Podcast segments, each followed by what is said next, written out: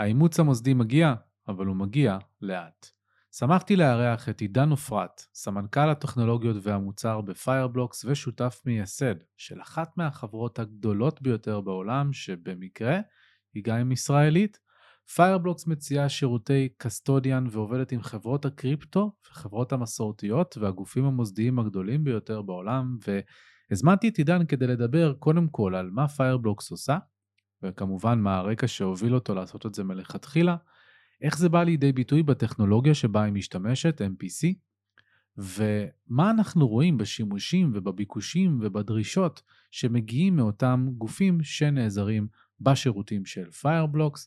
דיברנו גם על טרנדים שנמצאים בתעשייה, כמו אימוץ של רשתות תשתית אחרות מלבד איתריום, ומה התהליכים שבפיירבלוקס עושים כדי להתמודד עם זה, ואיך לא היינו חייבים לדבר גם על המשבר הבנקאי שקורה לתעשיית הקריפטו וההשלכות שלו על Fireblocks, וקיבלנו קצת insights על מה קורה מבפנים. אתם מאזינים לפודקאסט מדברים קריפטו, הפודקאסט המוביל בישראל בתחום הבלוקצ'יין והמטבעות הדיגיטליים מבית Crypto Jungle. אם אתם אוהבים את התכנים שלנו ונהנים מהם, אנחנו מזמינים אתכם גם ליהנות מהאקדמיה שלנו, שבה יש לנו מסלולים מלמסחר והשקעה ועד מומחי בלוקצ'יין עם הסמכה רשמית של הלשכה לטכנולוגיות המידע בישראל, וכמובן אם אתם אוהבים את הפודקאסט, אל תשכחו לדרג אותנו. רגע לפני שאנחנו מתחילים, אני מזכיר לכם ששום דבר שעידן ואני אומרים לא יכול ולא צריך לשמש כייעוץ השקעות או כהמלצה לפעולה. אתם ילדים גדולים, תבצעו את המחקר בעבור עצמכם, ועכשיו קבלו את עידן.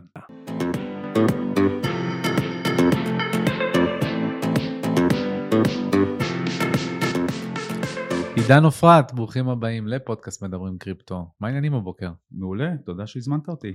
בשמחה, בשמחה. אז באמת Fireblocks היא אחת מהחברות היותר מוכרות שיש היום בתחום, חברה מאוד גדולה, והיה חשוב לי להביא גם אורח מכובד מתוך החברה הזאת כדי לשמוע קצת על מה שאתם עושים, וגם על הטייקים שלך, על מה שקורה בתעשייה, אה, מה שנקרא מאחורי הקלעים ולפני הקלעים. אבל לפני הכל בואו נתחיל עם אה, ללכת אחורה. מי אתה בכלל? אה, בוא נתחיל עם עידן שלפני הקריפטו, מה בעצם הרקע שהוביל אותך לעבר אה, בסופו של דבר Fireblocks? מעולה, אז כמו שאמרת אני עידן עפרת, אני שותף מייסד וסמנכ"ל טכנולוגיות ומוצר ב Fireblocks.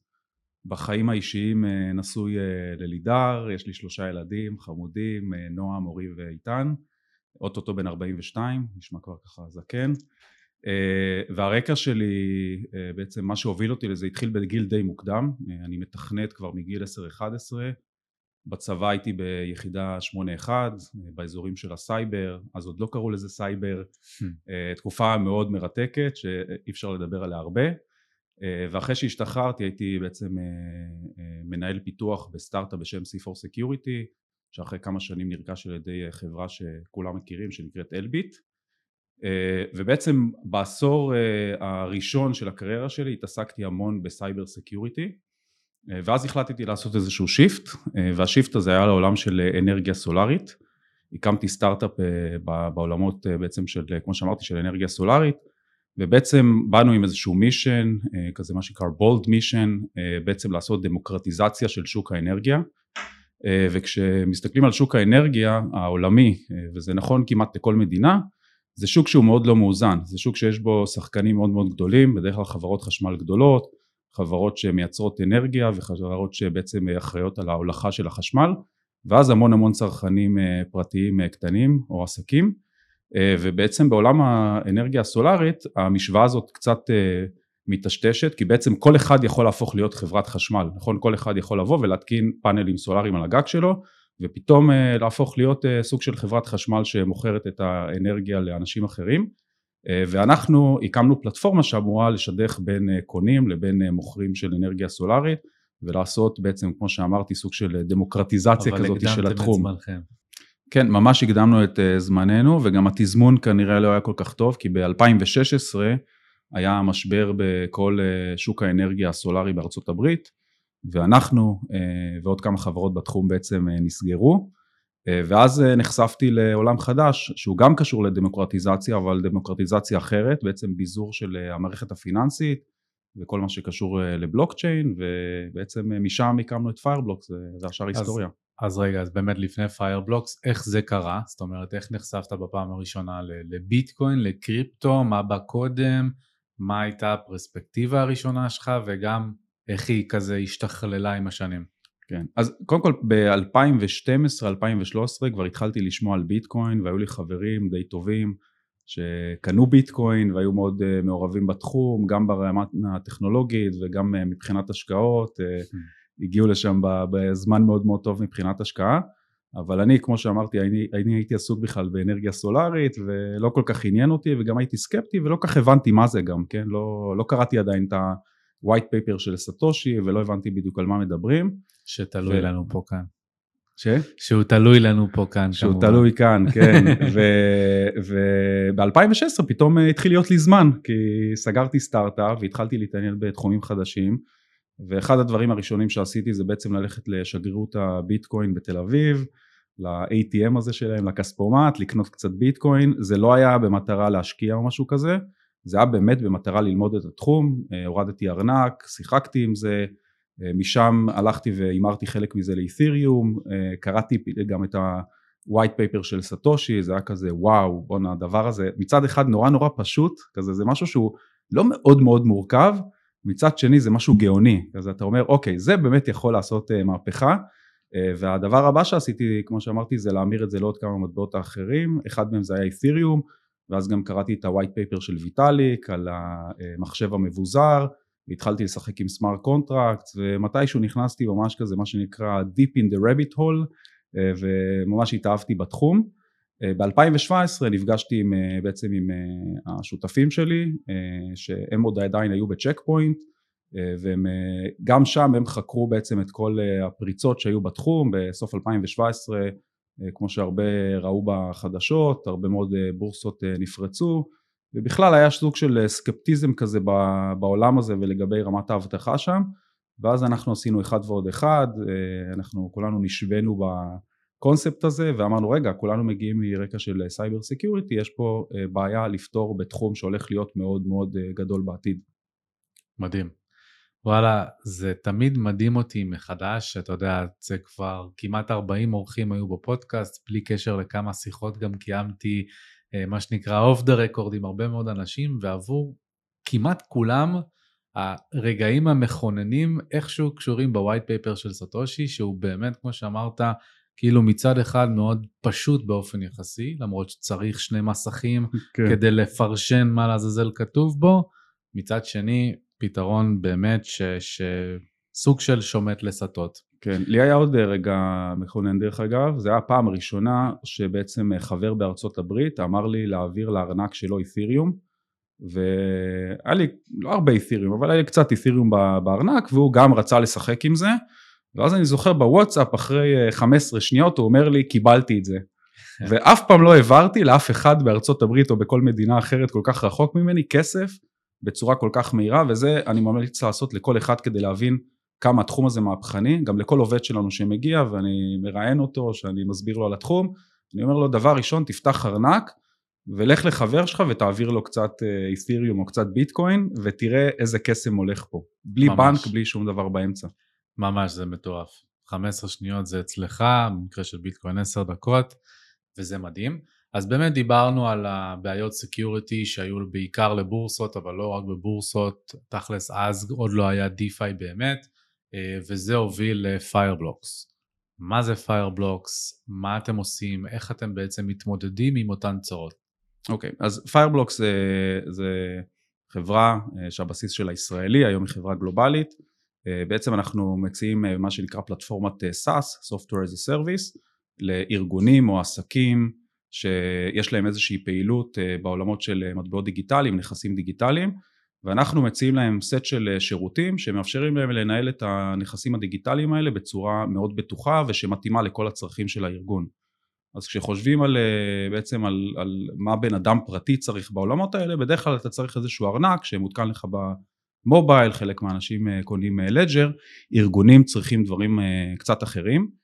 הבסיס של הפתרון שלנו זה בעצם ארנק ארגוני אה, וכשחושבים על מה ההבדל בין הארנק של אנשים פרטיים לארנק ארגוני מספיק לחשוב על מה קורה כשיש שניים או שלושה אנשים שצריכים לגשת לאותו ארנק. זה מתחיל להסתבך כי בעצם צריך הרשאות וצריך לדעת מי יכול להיכנס למה ואיך אתה בכלל מנהל את זה, זאת אומרת אה, מישהו אחד בא ומחזיק את הארנק בטלפון הסלולרי שלו ואז פתאום מישהו אחר, איך הוא ניגש לא, לאותו ארנק, אז צריך פתרון אחר וזאת הסיבה שבעצם הארנק שלנו זה פתרון SaaS, שהוא יושב בענן ברובו ואז הרבה מאוד אנשים יכולים לגשת אליו ויש הרבה מאוד מעטפת של שירותים אחרים שארגונים צריכים ואנשים פרטיים לא צריכים כמו אה, איך אתה בכלל ניגש לדיפיי, איך אתה ניגש לבורסות, אה, איך אתה מנהל דברים כמו חשבונאות מסביב לזה, compliance, זה כל מיני דברים שארגונים צריכים ולאורך אה, הזמן בנינו בעצם ארנק מאוד מאוד מאובטח עם הרבה מאוד שכבות של אבטחה שאפשר לדבר עליהם ומעל זה מעטפת של הרבה מאוד שירותים שארגונים צריכים ובעצם היינו אחד הגופים הראשונים בעולם בעצם להציע משהו כזה בצורה כזאת רחבה. והיום אני שמח להגיד אנחנו השחקן המוביל בעולם בתחום הזה יש לנו מעל 1400 לקוחות מסוגים שונים מי למשל זה אני אשמח לשמוע לפחות ממה שאתה יכול מי, מי הם סוגי הלקוחות כמה מהם בתעשיית הקריפטו ומתעסקים בקריפטו כמה מהם יותר נקרא לזה מוסדיים מסורתיים וכדומה אם יש לך קצת מידע לשתף. כן, אז השחקנים המסורתיים נקרא לזה שלנו, שהתחלנו איתם זה שחקני קריפטו, כולם אה, בלי יוצא מן הכלל, גופים אה, שעוסקים בקריפטו, מה שאנחנו קוראים להם crypto native, גופים שרוב הפעילות שלהם היא בעצם בעולמות הקריפטו, בהתחלה זה היה בעיקר טריידרים אה, ומה שנקרא trading desks, בעצם אנשים מה-sell side שמוכרים בעיקר מטבעות קריפטו, וגופים מה-buy side, קרנות גידור ו-market makers וכל הגופים בעצם שצריכים לבוא ולהניע את התעשייה הזאת. עם הזמן עברנו גם ל-retail platforms בעולם הקריפטו, בורסות, פלטפורמות של הלוואות ובעצם היום חלק מאוד משמעותי מהפעילות שלנו עדיין זה שחקנים בעולם הקריפטו אבל בשנתיים האחרונות התחיל להיות איזשהו shift כי בעצם בלוקצ'יין לא משמש רק לקריפטו הוא משמש גם אה, לדברים אחרים שהם אה, בצד כמו אה, העברה של stablecoins, עכשיו מתחילים להנפיק דברים אחרים על, על בלוקצ'יין כמו NFTs שכולם מכירים ועכשיו בעצם מתחילה איזושהי מהפכה של להעביר גם Securities, ניירות ערך לבלוקצ'יין ובשנה האחרונה התמונה של הלקוחות של פיירבלוקס קצת השתנתה, בעצם התחילו להגיע שחקנים יותר מסורתיים או שחקנים שהם לא מסורתיים אבל בעצם חברות ווב וחברות משחקים שמתחילות אה, להריץ את הפעילות שלהם אה, על, על ביטקוין, על נכסים דיגיטליים. מגניב מאוד. אז באמת ציינת שיש פה הרי בבסיס של הכל פתרון אבטחת מידע, בתוך פתרון סייבר, כי בסופו של דבר צריך לנהל את הכסף עם מורשה חתימה לפי מדיניות והתשלומים האלה כן והתשלומים האלה לא וזה מערב הרבה מאוד אנשים. ואתם בעצם משתמשים בטכנולוגיה שנקראת MPC, שזה ראשי תיבות של multi-party computation, וזו נחשבת בעצם, תקן אותי אם אני טועה, כקריפטוגרפיה די פורצת דרך שהתפתחה בשנים האחרונות יותר, אז איך מלכתחילה הגעתם למסקנה שהפתרון שלכם צריך להיות MPC, מה זה MPC, ואחרי זה גם נדבר טיפה יותר על מהם הפתרונות האלטרנטיביים שיש היום. מעולה.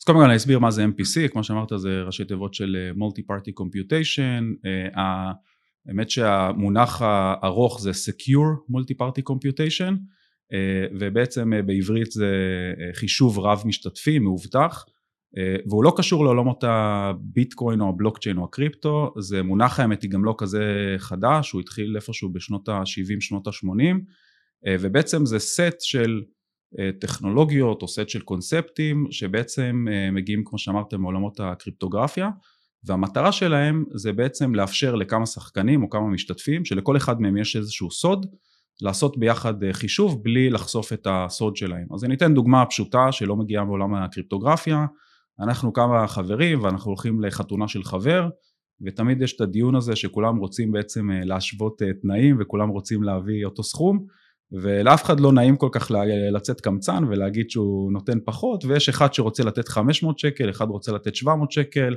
ויש את החבר הלארט שאומר מה זה חבר טוב בוא נביא לו 2,500 שקל. ואף אחד לא רוצה לחשוף וכולם רוצים בסוף להגיע לאיזשהו ממוצע שכולם uh, מסכימים עליו. אפשר לעשות את זה עם uh, MPC uh, כל אחד בעצם uh, עושה איזשהו חישוב על הסכום שהוא רצה ובסוף באיזושהי דרך אה, של קסם, בסוף אפשר להגיע לממוצע עם איזושהי יכולת מתמטית, בלי שאף אחד ידע מה אחר חשב, אבל כולם יודעים מה הממוצע, אפשר להשתמש באותה טכנולוגיה גם להצבעות, רוצים אה, להצביע לאן אה, רוצים לנסוע, כמה חברים דנים ורוצים לדעת מי נגד ומי בעד המהפכה המשפטית, hmm. ורוצים לעשות סקר ואף אחד לא רוצה לחשוף את הדעה שלו, אפשר לעשות דברים כאלה, ואנחנו משתמשים בזה בעולמות של בעצם של בלוקצ'יין או של נכסים דיגיטליים. ואנחנו משתמשים בזה בשביל להגן על מפתח, אה, המפתח הפרטי של הארנק. עכשיו אני מניח אה, רוב או כל המאזינים יודעים שבסוף בכל ארנק אה, של מטבעות דיגיטליים מאחורי יש מה שנקרא מפתח פרטי. המפתח הפרטי זה מה שמאפשר לחתום על העברות. אם אני רוצה לבוא ולהעביר לך 20 ביטקוין, מאחורי הקלעים יש מפתח פרטי, שהמפתח הפרטי הזה משמש אותי לבוא ולחתום על העברה, והבעיה עם זה שאם מישהו גונב לי את המפתח הפרטי הזה, אז הוא יכול לגנוב לי את כל הכסף. עכשיו, לבן אדם אה, פרטי שמחזיק אה, שני ביטקוין זה מסוכן. תחשוב על ארגון שיש לו אה, חמישה מיליארד דולר בארנק שלו, אפילו מאה מיליון דולר בשווי של קריפטו בארנק שלו, איפה אתה בכלל מחזיק את המפתח הפרטי הזה? מי מחזיק אותו? יש לך עובד בארגון, איזשהו טריידר שמחזיק את המפתח הזה? מה קורה אם יום אחד העובד הזה עזב? מי לוקח איתו את המפתח הפרטי? וזה מתחיל להיות מסובך. ואנחנו השתמשנו ב-MPC בעצם כדי לפצל את המפתח הזה לכמה חלקים.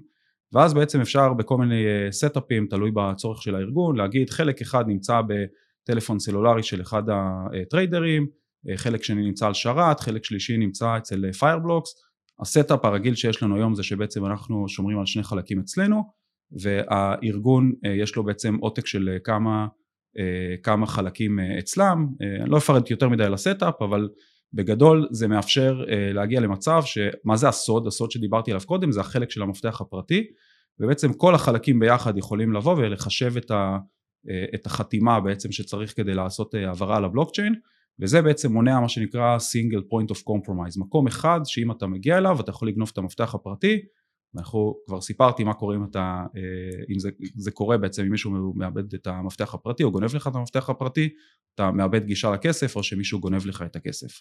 כן, זה גם באמת אחת מההונאות הפישינג היותר מתוחכמות שבהם באמת מטרגטים אינדיבידואל בתוך הארגון שיש לו יותר גישה לכספים ואז uh, מצליחים לגנוב לו, להשתלט לו על המחשב עם המפתחות הפרטיים ולבצע ככה את הגנבות, אבל אני כן רוצה, ברשותך, טיפה יותר לזקק את זה בעצם, אז התהליך שאנחנו מסתכלים עליו זה לצורך העניין, יש ארגון ויש מספר אינדיבידואלים בתוך הארגון, המנכ"ל, סמנכ"ל הכספים וכדומה, שיש להם גישות לפי רמות ל, אה, אה, עם סודות משלהם, עם מפתחות פרטיים משלהם, שלמעשה MPC מאפשר לייצר את המפתחות הפרטיים כל אחד אצלו במובן מסוים, ורק כאשר רוצים לבצע פעולה בהתאם למדיניות שמתאפשרת על ידי קוד התוכנה של פיירבלוקס למעשה, אז מתבצע תהליך החתימה המשותף שכל אחד צריך לעשות אצלו פעולה כלשהי, ואתם עושים פעולה אה, ש, שמאגדת את זה, זאת אומרת, אז... איך בעצם בעצם זה שאתם מחזיקים גם כן בסוד, מסייע כאן, משפיע כאן. אז, אז, אז כל מה שאמרת נכון, וחוץ מזה אנחנו מחזיקים גם עוד חלקים של המפתח. זה אומר שגם אם הייתה איזושהי פריצה לארגון וגנבו לכולם את המפתחות שלהם, תמיד יהיה בצורה מאובטחת בשרתים של פיירבלוקס עוד חלקים של המפתח. אז אנחנו לא יכולים לשלוט על הכסף, אין לנו את כל החלקים של המפתח, אבל אנחנו מה שנקרא guardians, אנחנו בעצם עוצרים במצב שבו היה, אה, הייתה איזושהי פריצה לארגון, בסוף הדברים עוצרים אצלנו, ואצלנו יש איזשהו פוליסי מאוד מתוחכם, שיודע לבוא ולזהות האם מישהו בא וניסה לגנוב מפתח, האם מישהו ניסה לעשות העברה לא חוקית, ובעצם נגיד לצורך העניין גנבו ממישהו מפתח, ועכשיו הוא מנסה לעשות העברה של עשרה מיליון דולר, הפוליסי שרץ בצד שלנו יכול לבוא ולזהות את זה ולהגיד רגע רגע אחד השחקנים שהיו, בה, אחד היוזרים שהיו בצד של הלקוח ניסה לעשות את ההעברה אבל ההעברה הזאת הייתה מעבר לסכום שהוא יכול לעשות או ניסה לשלוח כסף למקום שאסור לו המפתחות בצד שלנו יעצרו את זה בעצם. הבנתי, מגניב מאוד. אנחנו יודעים לומר שבעצם MPC זה לא הטכנולוגיה היחידה, יש גם uh, את ה-Unbound Tech ש, שפועלים כאן בישראל, אני חושב שהם גם נרכשו על ידי Coinbase וגם כן משתמשים למיטב זיכרוני ב-MPC, אנחנו יודעים שיש פתרונות שמבוססים על HSM, Hardware Security Model, יש עדיין איכשהו לדעתי עד אנשים שמשתמשים במולטיסיג, אני אשמח שתיתן בעצם איזושהי נקודת, אה, נקודה רחבה על מה, איזה עוד פתרונות קיימים ובעצם במה אתם שונים מהם. מעולה. אז קודם כל יש אה, בגדול אה, שני סוגים של פתרונות שבעצם מגנים על מפתחות פרטיים. פתרון אחד זה פתרון של מה שאני קורא לו לא לשים את כל הביצים בסל אחד, לקחת את המפתח הפרטי ולפצל אותו לכמה חלקים, או לייצר כמה מפתחות פרטיים שכל אחד מהם נמצא במקום אחר, ובעצם לוודא שאין מפתח אחד, כמו שאמרתי, שנמצא במקום אחד. MPC זאת אחת השיטות לעשות את זה. השיטה השנייה זה שיטה שנקראת multisig, זה לא באמת שיטה אחת, זה בעצם איזשהו קונספט שמשתמש בפרוטוקול עצמו, שאם מדברים על ביטקוין אז, אז בביטקוין יש פרוטוקול שנקרא Bitcoin scripts, באת'ריום יש smart contract, ואתה משתמש בעצם בטכנולוגיה שנמצאת בתוך הפרוטוקול כדי לפזר את המפתח או בעצם כדי לייצר אה, חתימה אה, מרובה. החיסרון של multisig אה, זה בעצם שיש לכל פרוטוקול, לכל רשת בלוקצ'יין, פתרון אחר. עכשיו תחשוב על חברה שמתחילה ב-2018 והעיקר הפעילות שלה זה ביטקוין וכולם אומרים אוקיי בואו תעשו פתרון multisig של ביטקוין, מפתחים את הפתרון הזה, אחרי זה צריך לבוא ולהמשיך לאת'יריום. עכשיו אותה חברה צריכה לבוא ולפתח פתרון לאת'יריום. עכשיו אומרים רגע פתאום סולנה נהיה אה, פופולרי או סטלר נהיה פופולרי ועכשיו אתה צריך לבוא ולפתח פתרון לכל, אה, בעצם לכל רשת בנפרד ויש רשתות שגם אין בהן פתרון מולטיסיג אה, כזה לא מחוץ לקופסה. ב-MPC זה לא קורה, ב-MPC אתה מפתח את זה פעם אחת, את אותו אלגוריתם והאלגוריתם הזה בעצם מאפשר לך בגלל שהוא ברמה הקריפטוגרפית הוא לא קשור לבלוקצ'יין עצמו הוא מאפשר לך לכסות את כל הבלוקצ'יינים וכל הפרוטוקולים שאתה רוצה. זאת הסיבה שנגיד היום אנחנו תומכים מעל 40 אה, אה, רשתות ומעל 40 אה, פרוטוקולים שונים של בלוקצ'יין, חברות שנכנסו לתחום והחליטו בעצם לפתח את הפתרון של מולטיסיג, איפשהו נתקעו, מתישהו היה להם מאוד מאוד קשה לבוא ובעצם להיכנס לעוד פרוטוקולים ולעוד רשתות בלוקצ'יין, ועם הזמן זה הפך להיות סטנדרט, אנחנו הראשונים בעצם שבאנו והבאנו את הבשורה הזאת ממש לשוק בצורה רחבה, היום 4-5 שנים אחרי זה, אני חושב ש... אין חברה היום בשוק הארנקים שבעצם לא אימצה את הטכנולוגיה הזאת של MPC ואז יש פתרונות אה, מסוג אחר שהפתרונות האלה זה איך אני מגן על המפתח הבודד או על החלק אה, הבודד מתוך אה, סט של מפתחות וזה מה שאני קורא לו לא לשים את כל הביצים בסל אחד אלא להגן על הביצה בתוך הקן ואחד הדרכים לעשות את זה זה משהו שנקרא HSM HSM, מה זה בעצם HSM? HSM זה איזושהי קופסה מאוד מאובטחת, מין מחשב כזה שהוא יודע לעשות בגדול דבר אחד, הוא יודע להחזיק מפתחות בצורה מוגנת והוא יודע להשתמש במפתחות האלה כדי לייצר חתימות או כדי אה, להצפין מידע. ומה שמיוחד במחשב הזה זה מחשב שהוא מוגן ברמה הפיזית, אם מישהו בא עם פטיש ומנסה ככה לפרוץ למחשב הזה, לעקור ממנו את הפלסטיק ובסוף להגיע לזיכרון כדי להגיע למפתח אני לא יודע עד הסוף איך זה עובד, אבל יש שם אה, בעצם איזשהו סוג של מנגנון השמדה עצמית, שבעצם אה, אם אתה מנסה להגיע ממש לזיכרון, באיזושהי תגובה כימית, אני אפילו לא בדיוק יודע איך זה קורה, המפתחות מושמדים. ואז זה אה, מבטיח את זה שאם יש איזשהו מה שנקרא אינסיידר, שמגיע לתוך המחשב הזה, לתוך המכונה הזאת, הוא לא יצליח אף פעם להגיע למפתחות. יש ל-HSM גם כמה חסרונות, החיסרון המרכזי של זה זה שזה משהו מאוד מאוד יקר. זה לא משהו שהוא affordable זה לא משהו שאתה קונה עכשיו ב-KSP ככה בחנות אה, והוא מן הסתם לא נמצא out of the box בכל ארגון. תלך לאיזשהו משרד שרוצה עכשיו לבוא ו... או עסק שרוצה להיכנס לעולמות של אה, בעצם של אה, נכסים דיגיטליים אין לו HSM כזה הוא צריך לרכוש אותו זה מסובך ה setup שם מורכב.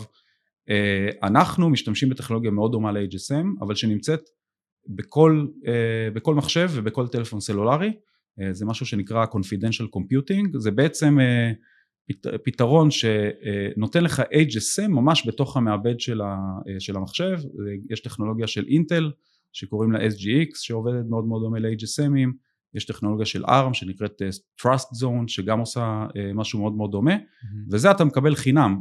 והמישן של Fireblocks זה to enable every business to support digital assets. ואם אתה רוצה every business שהוא בעצם יתמוך בנכסים דיגיטליים אה, אתה צריך לתת להם משהו שהם יכולים אה, לקבל out of the box, אה, כן. נגיש כלכלית ולא לעשרות או מאות אלפי דולרים. לגמרי.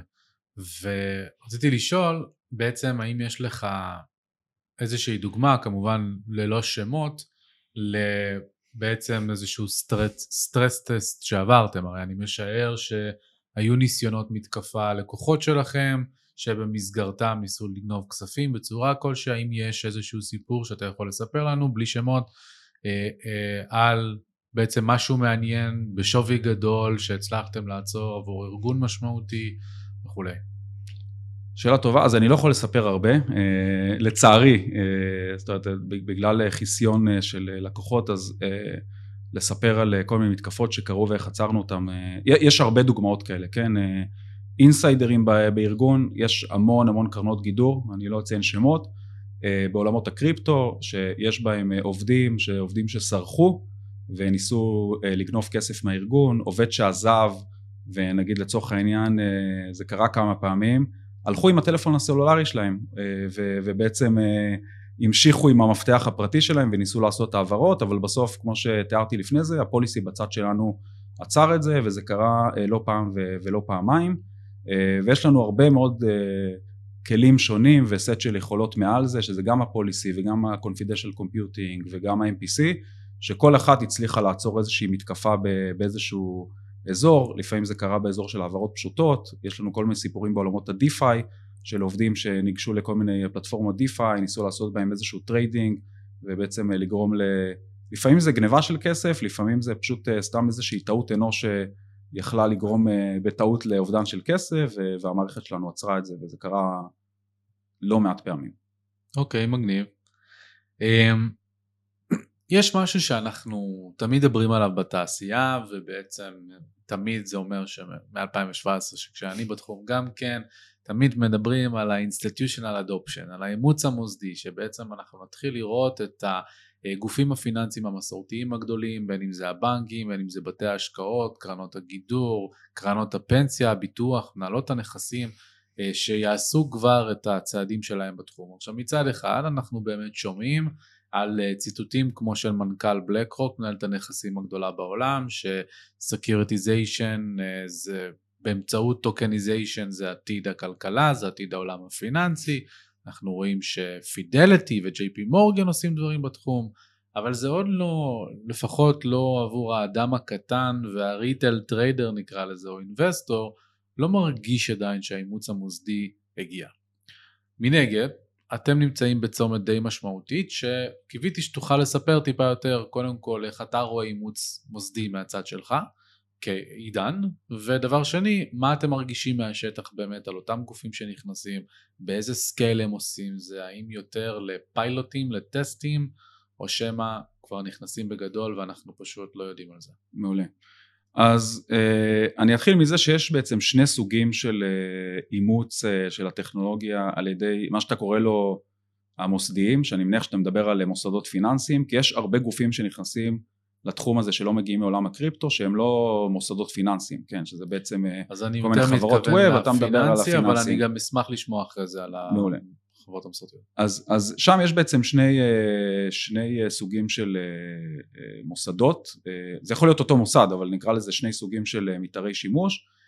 אחד זה כאלה שנכנסים ממש לעולם הקריפטו, זאת אומרת רוצים לבוא ולהיכנס כדי או לסחור בביטקוין ובית'ירים וכל המטבעות האחרים או לתת בעצם שירותים אה, לחברות אחרות בתחום, הרבה מזה זה מה שנקרא custody, אה, יש היום לא מעט אה, קרנות אה, גידור בעולם שלא רוצות להחזיק את המפתח בעצמם ולא רוצות אה, בעצם לטפל בכל ה setup שקשור לזה והם יודעים ורגילים להשתמש בשירותים בנקאיים רגילים. אני לא מדבר על חברות שהן crypto native אני מדבר על איזשהו asset manager שנמצא באירופה ואומר אני רוצה להכניס עכשיו לפורטפוליו שלי גם מטבעות דיגיטליים. והוא לא רוצה לעשות את זה לבד ואז נכנסים לתמונה בנקים, אה, בנקים גדולים שהם אומרים אני מציע לך את השירותים האלה כמו שאני מציע לך את השירותים האלה בעולמות הקלאסיים. אני נותן לך לעשות מה שנקרא prime brokerage אני בעצם נותן לך ביטוח על הנכסים למקרה שהם אובדים ואני נותן לך הרבה מאוד תשתיות מסביב. גופים כאלה כבר התחילו לפני שנתיים להיכנס לתחום אני מודה שזה אה, משהו שהוא תהליך יחסית זוחל כי בנקים זה בנקים זה לוקח להם הרבה זמן הרבה מהם נמצאים או ב-POC או בשלב מוקדם עם מעט מאוד לקוחות. חלק מהם כבר עושים פעילות כזאת ולא רוצים להגיד שהם עושים פעילות כזאת כי לפעמים הם לא רוצים שהרגולטור יתחיל אה, לחפש להם כזה בציציות אז הם בעצם אה, עושים את הפעילות הזאת בצורה מאוד מאוד איטית עד שהם נותנים לרגולטור בעצם את ה-comfort, את הביטחון שמה שהם עושים הוא בסדר אבל זה משהו שצובר תאוצה, אנחנו רואים את זה בהרבה מאוד מקומות, בנקים שהתחילו לסחור בקריפטו, בנקים שהתחילו להציע שירותים מסביב לקריפטו, זה משהו שקורה ולא רק בנקים, יש כמו שאמרתי את כל הצד השני בעצם, את ה-asset managers ויש היום כבר לא מעט asset managers שיש להם זרוע קריפטו, אז ציינת כמה שמות כאלה כמו Fidelity שנכנסו לתחום הזה יחסית מוקדם ויש היום בגדול לכל asset manager גדול בעולם איזושהי זרוע קריפטו שכבר סוחרת בעולמות האלה וזה משהו שקיים כבר שנתיים שלוש והרבה מהם מן הסתם אוהבים להשתמש ב Fireblocks כי זה פתרון מובטח ופתרונות דומים. ואז יש את כל אלה שרוצים להיכנס לעולם הזה בשביל use cases חדשים. ואחד הפופולריים שדיברת עליהם זה מה שנקרא securities ניירות ערך. ויש היום בעולם הקלאסי משהו כמו 200 טריליון דולר או קרוב לזה של ניירות ערך, ו-securities ש, שבעצם נמצאים היום מחוץ לבלוקצ'יין וכולם יודעים שיש שם בעיה קשה. היום לסחור אג"ח נגיד בצורה גלובלית ואני יודע שדן קמינסקי מהרשות לניירות, סליחה מהבורסה לניירות ערך היה פה ו, וזה בעיה קשה ומנסים לפתור אותה והפתרון בסוף ה-obvious זה להעביר את כל הנכסים האלה לבלוקצ'יין אממה מן הסתם צריך בסוף לעבוד עם רגולטורים וצריך לעבוד בסוף עם גופים אחרים כדי בכלל ליצור את האקוסיסטם מסביב לזה. והדבר הזה לוקח זמן אז הפרויקטים האלה רובם נמצאים היום בשלב POC עדיין כזה בחיתולים יש הרבה פרויקטים כאלה אבל שם צריך באמת סבלנות בכלל בתחום הזה צריך סבלנות. דברים לוקחים לפעמים הרבה זמן אבל פתאום יש איזושהי נקודת convergence כזאת שבה הכל מתכנס ופתאום בלי ששמת לב כל הדברים קורים אז, אז זה בעולמות האלה.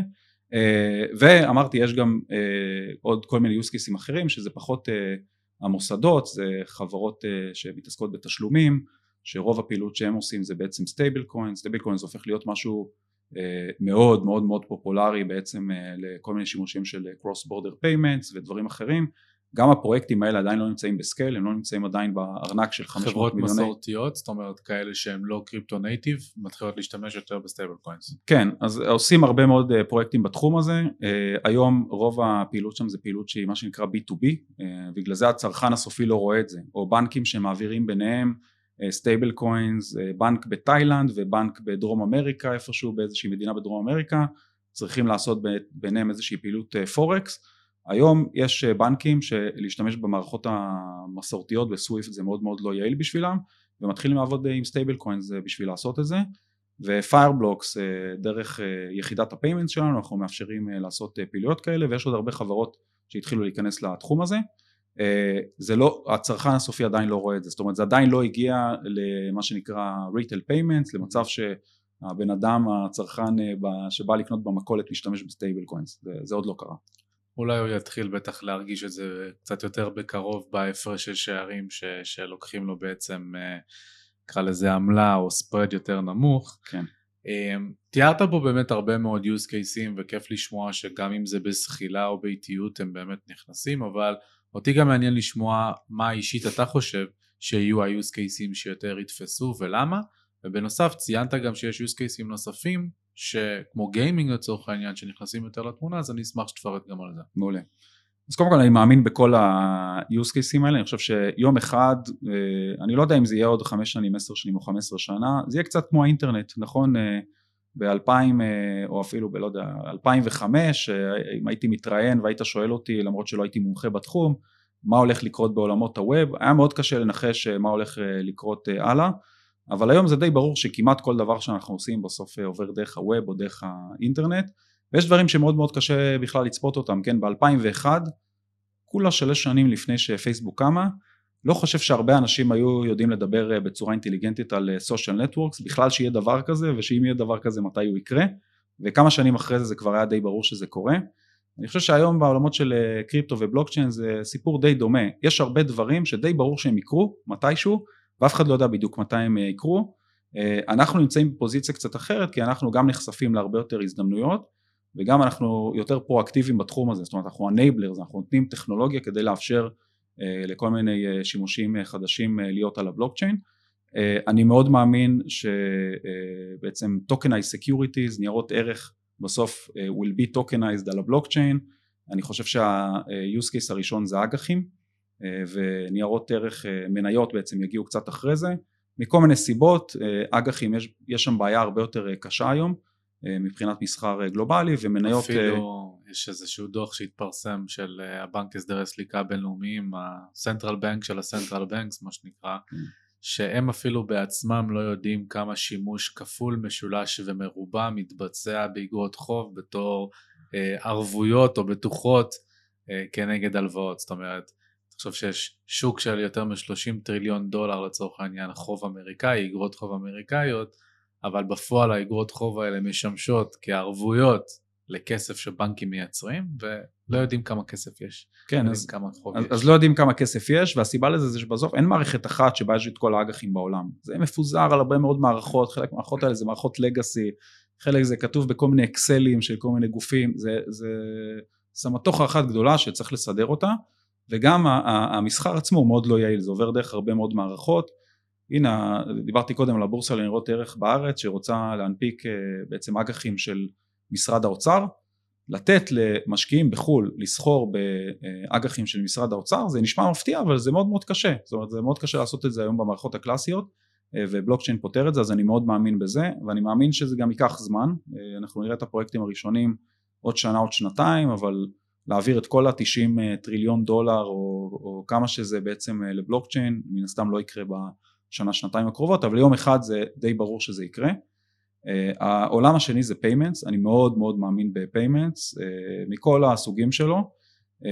מה שהולך לקרות בקרוב, וזה כבר קצת קורה, זה פתרון לבעיה שנקראת cross border payments, בעצם להעביר תשלומים בין מדינה לבין מדינה כל מי שניסה להעביר כסף אה, מחשבון בנק בישראל לחשבון בנק בחו"ל יודע שזה משהו שלא לוקח אה, אה, שנייה זה יכול לקחת כמה ימים ולפעמים זה גם הכסף בסוף לא עובר. אתה מנסה להבין מה קרה בצד השני ואיכשהו הכסף לא עבר ונגיד בין ישראל הברית זה יותר קל בין ישראל לחשבון בנק במדינה במזרח אסיה זה אפילו יותר מסובך זה יכול לקחת שבועיים כל הדבר הזה הוא מאוד מאוד אה, לא יעיל. מצד שני אני אהיה קצת ה-Devil's Advocate, התארח פה אה, דאל שלו לפני מספר פרקים, אה, פרק 30 ומשהו, אתם מוזמנים לחפש, נשים לכם לינק, ובין היתר דיברנו גם על האבולוציה שבעצם של מערכות תשלומים ומה מצפה בהתקדמות של מערכות תשלומים מסורתיות, כמו שאנחנו מכירים, או הרוב מכירים את SWIFT, עם הסטנדרט החדש שמגיע למערכת המסורתית, שזה ISO 222.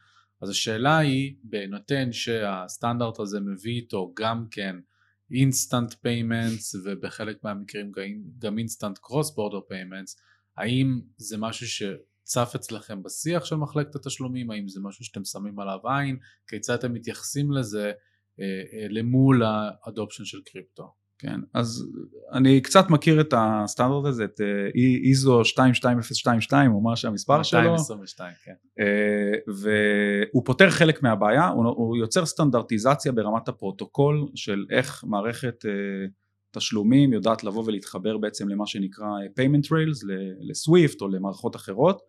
זה לא פותר את הבעיה מתחת, והבעיה מתחת היא קשה כי בסוף סוויפט לצורך העניין זה מערכת שיש בה כמה בנקים ש, שבעצם אה, עובדים איתה, הרבה מאוד בנקים משתמשים בה כקו ראשון, הרבה חלק גדול מהבנקים לא מחוברים ישירות לסוויפט אלא מחוברים לזה בסוף אה, דרך איזשהו בנק אחר וזה מערכת שהיא לא באמת פתוחה, זאת אומרת זה היום לשחקן שהוא נמצא בעולם התשלומים עדיין הוא צריך לעבור די הרבה בנקים בדרך ודי הרבה מערכות אה, תשלומים בדרך כדי בעצם לעשות העברה. והבעיה בפתרון הזה זה שזה בסוף טלאי על טלאי על טלאי, כאילו לא משנה אם יש פרוטוקול חדש, זה בסוף נשען הרבה מאוד מערכות ופרוטוקולים ישנים ויש אה, פרוטוקול חדש כזה שנקרא בלוקצ'יין, אה, כן? זה לא פרוטוקול אחד אבל פרוטוקולים שהם מבוססי בלוקצ'יין אה, שפותרים את הבעיה הזאת בצורה הרבה יותר טובה, זה קצת כמו מבחינתי להגיד לא צריך אינטרנט, יש, היו פעם כל מיני BBS ים, בואו נפתח מעל BBSים ומעל AOL ומעל כל מיני טכנולוגיות ישנות, נעשה פרוטוקול חדש והנה פתרנו את הבעיה. אתה לא תפתור את הבעיה עד שלא תבוא ותהפוך את המערכת למערכת באמת פתוחה, שכל אחד יכול לבוא ולהתחבר אליה בצורה קלה ובצורה הייתי אומר אפילו שווה. Mm-hmm. אז אני חושב שלחלק מהמקומות, לחלק ממתארי השימוש, כנראה התקנים החדשים האלה, האיזואים החדשים האלה יעזרו. אני לא חושב שזה יעזור בסופו של דבר לבן אדם שנמצא באבו דאבי, עובד זר, שצריך לשלוח עכשיו כסף למשפחה שלו בפיליפינים, שיש סיכוי שאין להם אפילו חשבון בנק שמחובר למערכת סוויפט. זאת אומרת יש הרבה מאוד אה, מקומות שבהם אה, זה, זה לא יעזור.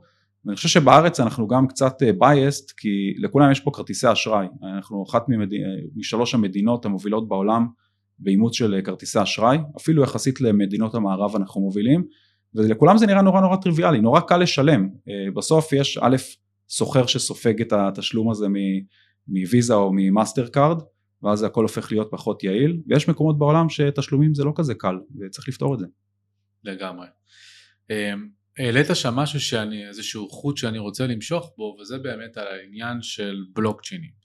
בסופו של דבר כשאנחנו מסתכלים באמת על מערכת, במיוחד ה payments, אבל גם סליקה והתחשבנות של securities של ניירות ערך, בעצם יש משהו שנמצא בבסיס של הכל וזה האמון בכך ש... אה, יש תשתית שזמינה 24 שעות ביממה, או לכל הפחות כשאנחנו מסתכלים על המערכת הקיימת כשה, כשהיא פתוחה, מה שנקרא, אה, בשעות הפעילות, אה, וב', יש את האלמנט של התחשבנות סופית, של משהו שבאמת הסליקה שלו התבצעה והיא סופית ואפשר לסמוך על כך, ולכן יש איזשהו buffer זמן שבחלק מהמקרים הוא יכול להיות יומיים שלושה, בחלק מהמקרים הוא גם יכול להיות כמה חודשים.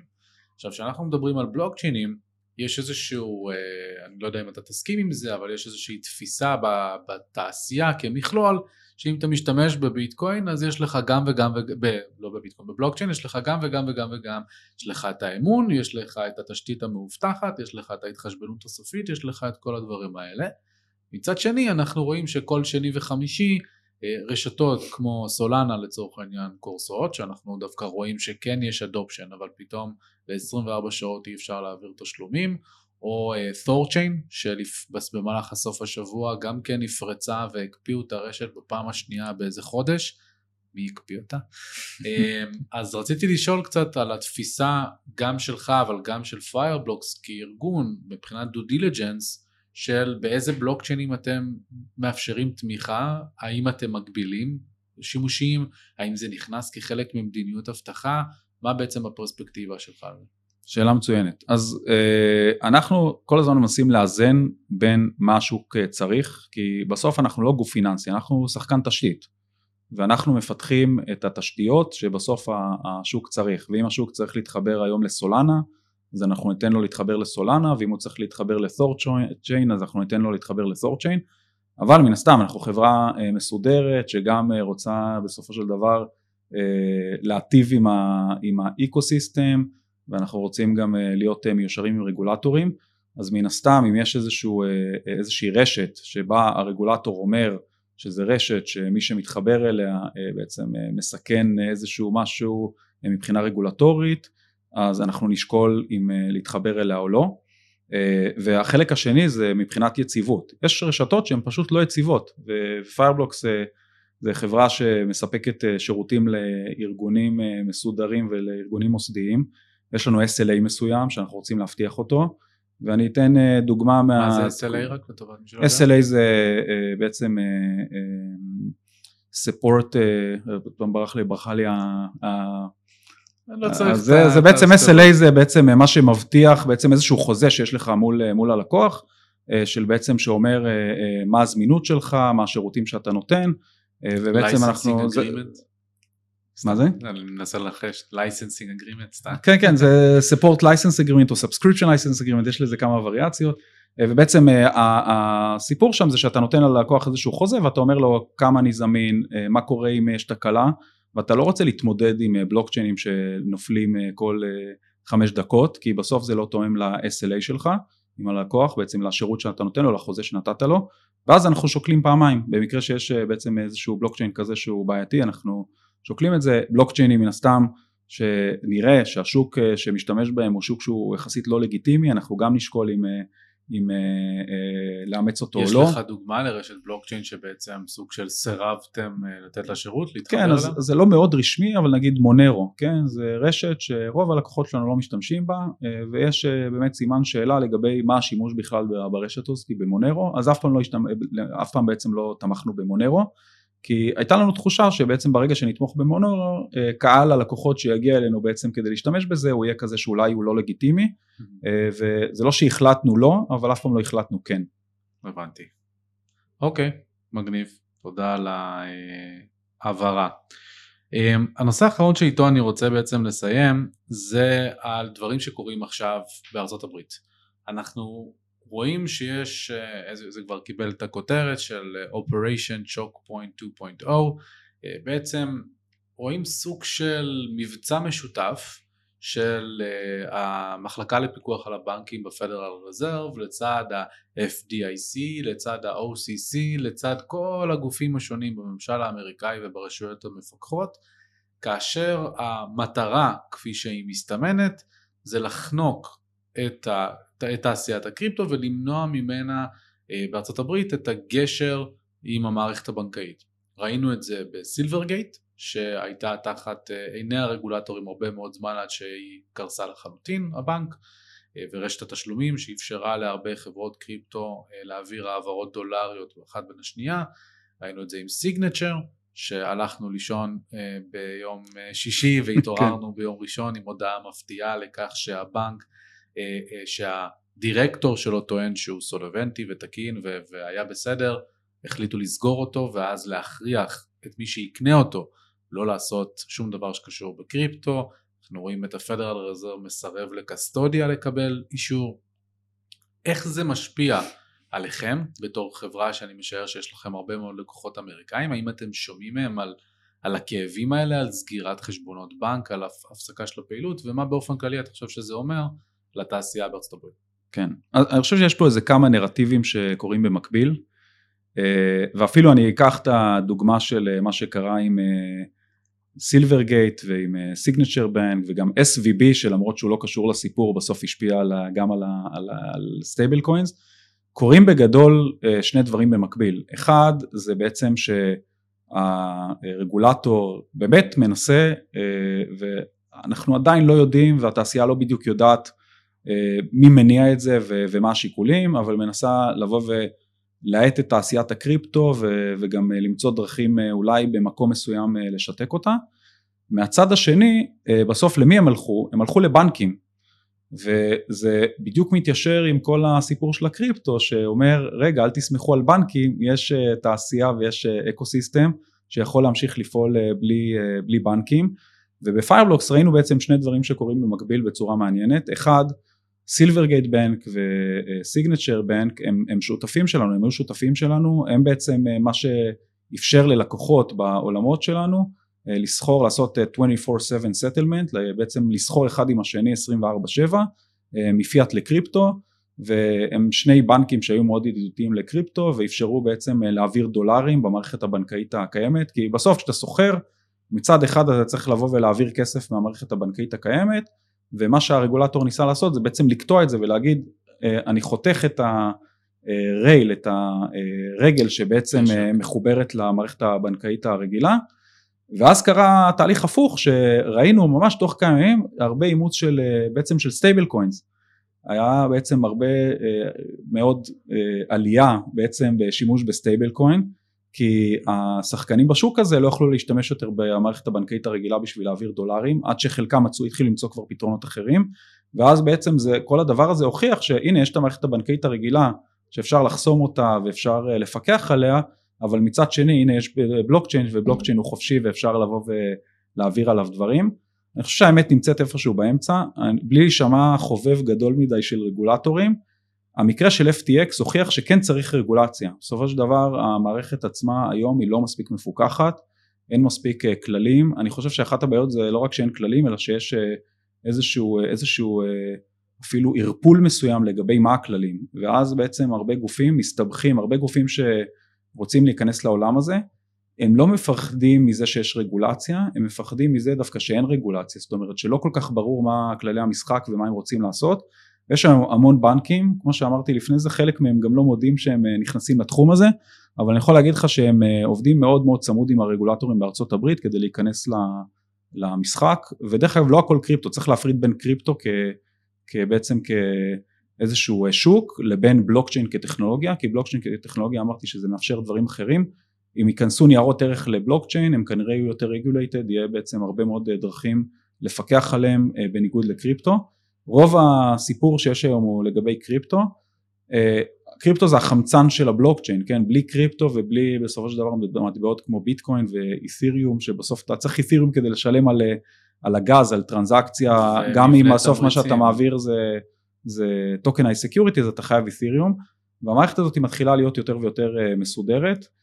אני יכול להגיד שבניגוד למה שרואים עם הרגולטורים שחלק מהם עושים צרות, יש רגולטורים קשובים, גם אנחנו נמצאים היום, השותף שלי מיכאל נמצא היום בוועדת הטכנולוגיה של ה-CFTF שזה אחד הרגולטורים בארצות הברית, הוא נפגש איתם שבוע שעבר והוא הסביר להם איך אפשר בעצם דווקא עם בלוקצ'יין לפקח בצורה יותר טובה אבל בצורה יותר יעילה על, על ארגונים שעושים מסחר ואיך אפשר באמצעות חוזים חכמים בעצם לצרוב לתוך חוזים חכמים את הרגולציה ולאפשר רגולציה יותר חכמה ממה שקורה כרגע ואז לאפשר מצד אחד שוק יעיל ומצד שני אה, שוק שהוא יותר רגולייטד ואני יכול להגיד לך שהרגולטורים הם, הם קשובים לזה, הם פתוחים ויש להם אנשים מאוד אינטליגנטים שגם מבינים בטכנולוגיה ו, וזה הולך לשם.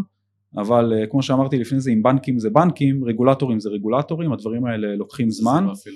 ו, אבל, העתיד, אבל העתיד אה, נראה ורוד, זאת אומרת רואים הרבה מאוד דברים שהציבור לא רואה אותם, אנחנו בעצם חשופים לכל מיני תהליכים שקורים שיאפשרו בעתיד שוק שהוא מצד אחד לא משוגע כמו מה שקרה עם FTX ומהצד השני הרבה יותר יעיל ממה שיש במערכת הבנקאית הרגילה. נכון. אין ספק שזה מורגש, זה מורגש גם בישראל.